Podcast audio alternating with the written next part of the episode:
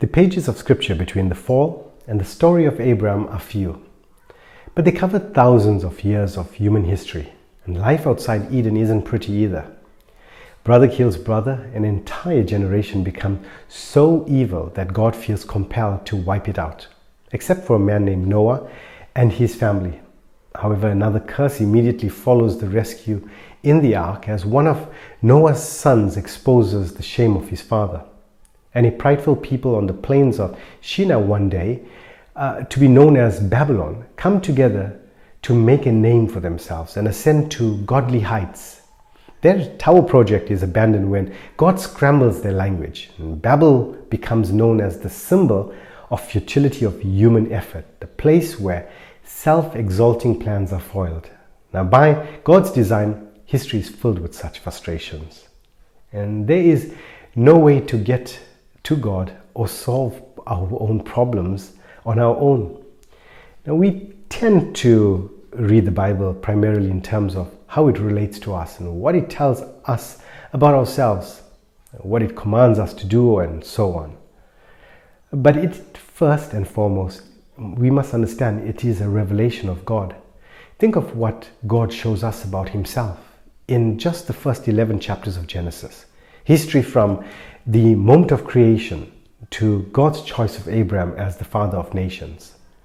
God has incomprehensible power.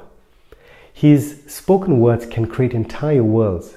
He takes great satisfaction in his works. In every creation, he states, It was good. And in the creation story, this is made clear. He gets angry over evil and grieves its effects. The fiasco in the Garden of Eden and the events leading up to the flood show us that. He gives us the sense of his otherness in the creation story, in the fact that he has come down to Babel to see humanity's highest achievement, and we see his foresight in his mercy in the fact that he has a redemption plan ready even before the image bearers distorted the image through the fall. Even before evil's earliest intrusion into the creation, God demonstrated his relentless love. His nature breathes from the pages of the first book of Genesis. We can see it. We all learn about a lot of this about ourselves in the first 11 chapters. We know, for example, that we are created in God's own image.